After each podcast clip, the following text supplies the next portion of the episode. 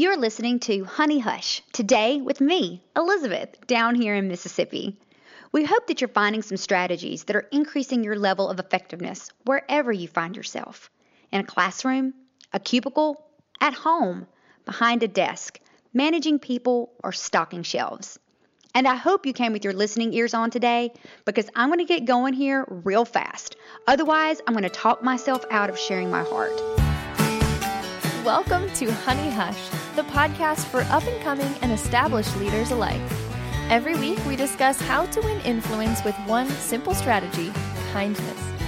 Whether you are a successful entrepreneur or still in the dream phase, Honey Hush is for you. Now, here are your Hive hostesses, three Southern businesswomen who know a thing or two about using honey to attract the bees Lacey, Michelle, and Elizabeth.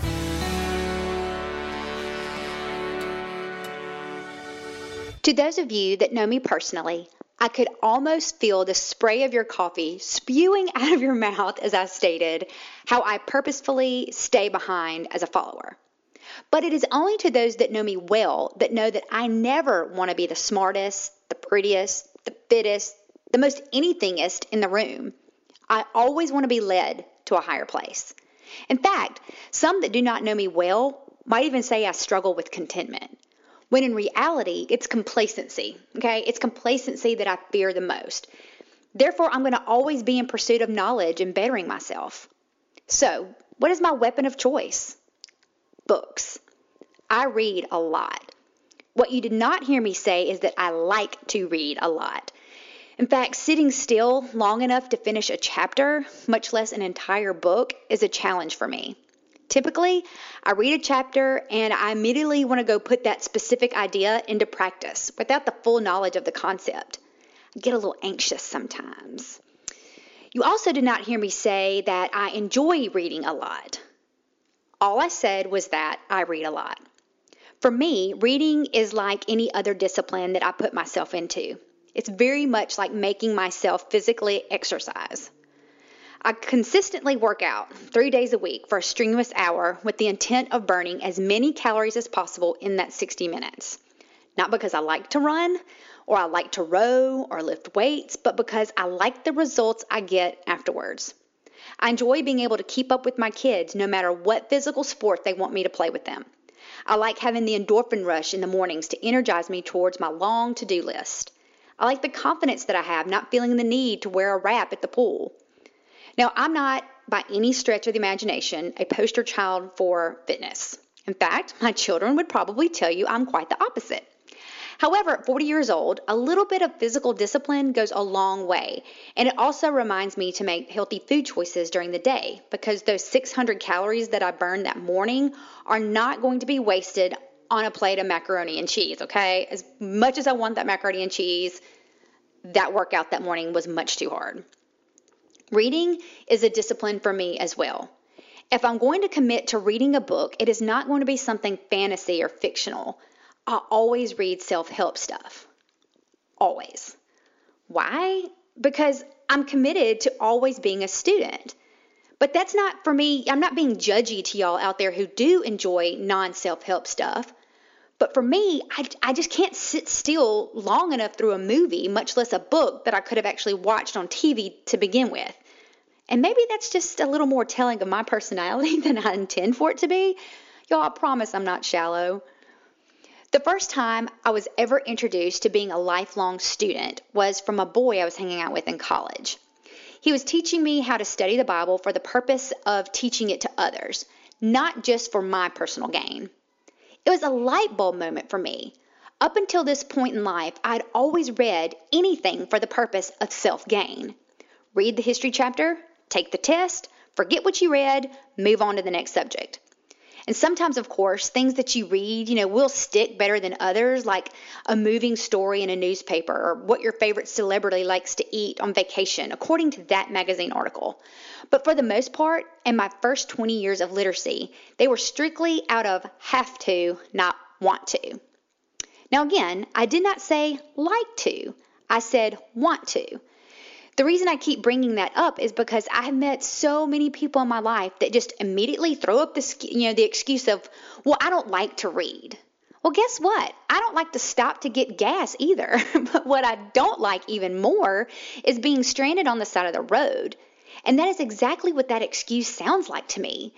It's someone not seeing the need for refueling and being okay with being stranded on the side of the road. My wedding gift to my husband might go down as being the most odd wedding gift known to man, and I'm pretty sure I unintentionally offended my mother in law with it. I gave my soon to be husband a money clip and a book. The book was entitled Finances for Dummies. The title of the book is what offended my mother in law, and I totally get that.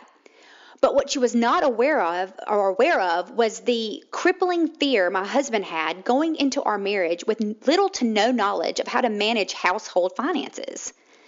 To me, the title perfectly described where we were together, starting out our marriage, but not where we wanted to remain. That money clip and book, and of course, it did include a card that explained the gift, but that book and money clip represented me trusting him wholeheartedly with that leadership position in our home. That book and another book given by my Uncle Kendall gave my husband the confidence to not only realize how to lead our home financially, but it also unlocked an untapped thirst for this subject that immediately led him to a career path in banking that he's still in today. All from reading a book on a subject that he previously felt ina- inadequate about. He learned he really is interested and he's really good at investments and stuff. Let me be bold for just a quick minute and tell you that you do not have the capacity to know everything about much of anything. In fact, your greatest needs, just like my story with my husband before we got married, most likely are not going to be met by some primitive understanding you have of yourself by merely existing in this world. There's just absolutely no way that the self help genre of literature exists at the height that it does because folks know how to handle their own issues in life. Now, look, as a side note, therapy with a professional counselor, that is an incredible tool as well that my family takes full advantage of. Do not assume your insurance company does not cover mental health. Most have a really great program for that, and I encourage you to take advantage of that if you have it. But my husband and I knew that we had a lack of knowledge and understanding about household budgets and finances. But we sure as heck did not bury our heads in the sand and rely on our own life experiences to figure it out. Our future children and our future lives deserve better than that. Someone named Dave Ramsey wrote a book about it, so we read the book, applied the principles, and reaped the benefits, no longer feeling insecure on the subject. I've mentioned before that I'm an Enneagram 8. One of the definitions of an 8 is that they are self confident. But that comes from a place of wanting to be self reliant. But here's the deal that comes with my light bulb being turned on at age 20 with that friend showing me that my job as a leader is to always be a student that I cannot be self reliant. I do not know everything. The moment I dabble in the waters of thinking this way, I instantly become ineffective. Why? Because any thoughts I have on a subject would all be from a small point of view based upon my own opinion. One of the pivots of growth for anyone, not just eights, is moving towards a place of understanding other people's perspective. Dominant personalities have to be as aware of their presence as much as passive personalities have to be aware of their absence. If my goal is to only influence people who are who look like me, act like me, or think like me, then yeah, this self-reliant approach might work. But since I as a leader want to have a lasting impact on others that are different than me, and honestly, I want their impact left on me it requires me to admit that maybe I don't know everything that I need outside of my own perspective. Now, I completely realize that books are not the only place to gain knowledge. These days, there are incredible podcasts, you know, clearly, on every subject you can imagine. There are conferences we can attend, accountability groups that we can gather with. But my main push with you today is to challenge you to be a student of the topic that you want to be really good at. For me, I want to be a really good leader, a leader worth following. Recently, I made a massive move with my personal business. Over the course of 26 months, I was able to become the one at the front of the line, leading at one time 700 incredible, driven women who were looking to me to teach them how to run a successful network marketing business. Just because I was the one at the front of the line did not necessarily qualify me to be their leader by function. I was a leader by position during that first phase of growth, but I wanted to be a leader by permission. I wanted to gain the respect of these women. So I literally immersed myself daily in books about leadership techniques, sales and marketing strategies, managing personality types, skincare knowledge. Peripherally, I knew I was doing a lot of things right during that 26 months. But the more I dug into my overall mission as a leader, I realized I was doing a lot of things wrong that needed correction. As a team, we moved into a place of production. But as their leader, I was never able to move them into a place of sustainable reproduction. I quickly realized I was operating out of a deficit because my leadership skills in this area of business were not developed fully or properly. I constantly felt defeated and completely lost. But I knew the brunt of this result fell on me. And I no longer felt worthy to be the one sitting at the front of the line offering strategies that obviously were not working. So I made the incredibly hard decision to walk away from what appeared to look successful from the outside in, in order to grow myself. I chose to go back to position one. I needed to go back to position one. This is so hard for me to admit that I needed to go back there, but the results spoke, spoke for themselves. I needed to be a follower again in order to learn how to be an effective leader in this market space. But this time, it's with the intent of developing a stronger baseline for long term leadership with those that choose to follow me in the future. But how am I doing this? By choosing to be a student. I am sitting at the beginning as a distributor with a, with a new company, Beautycounter.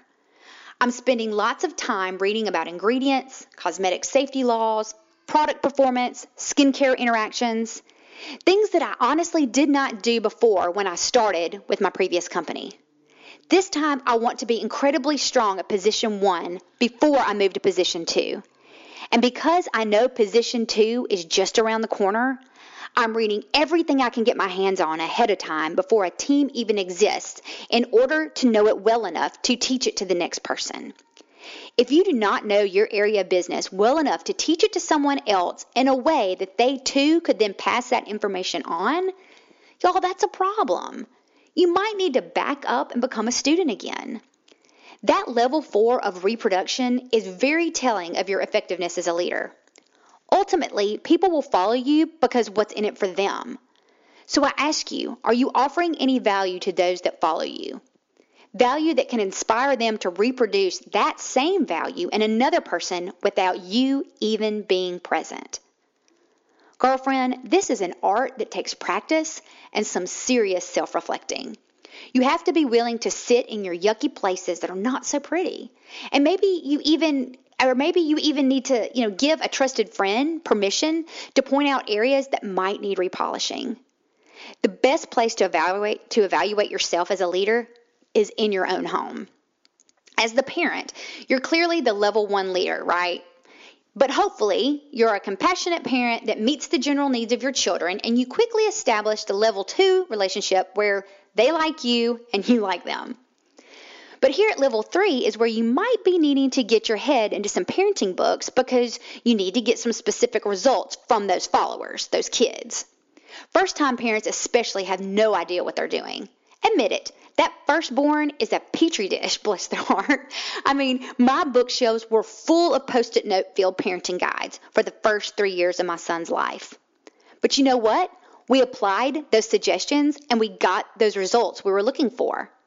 But now at 14 years old, that level four reproduction stage has me holding my breath. Will that same boy who knows better choose for himself to be better? Have we modeled for him well enough to encourage him to be a leader himself, even when no one's watching? And better yet, will he inspire and encourage his peers to follow his leadership? Yeah, talk about a daunting task.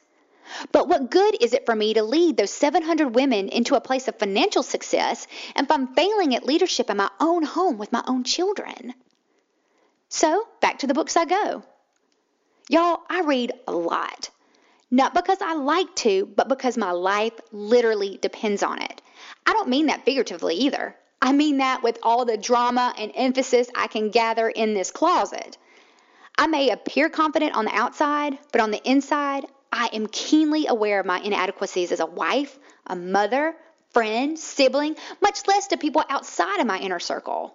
And it's because of my willingness to apply what I learn that I'm able to walk in confidence when I make a decision as large as transitioning to a new company or putting my foot down on a specific character trait in my children, or even giving my future husband a book entitled Finances for Dummies.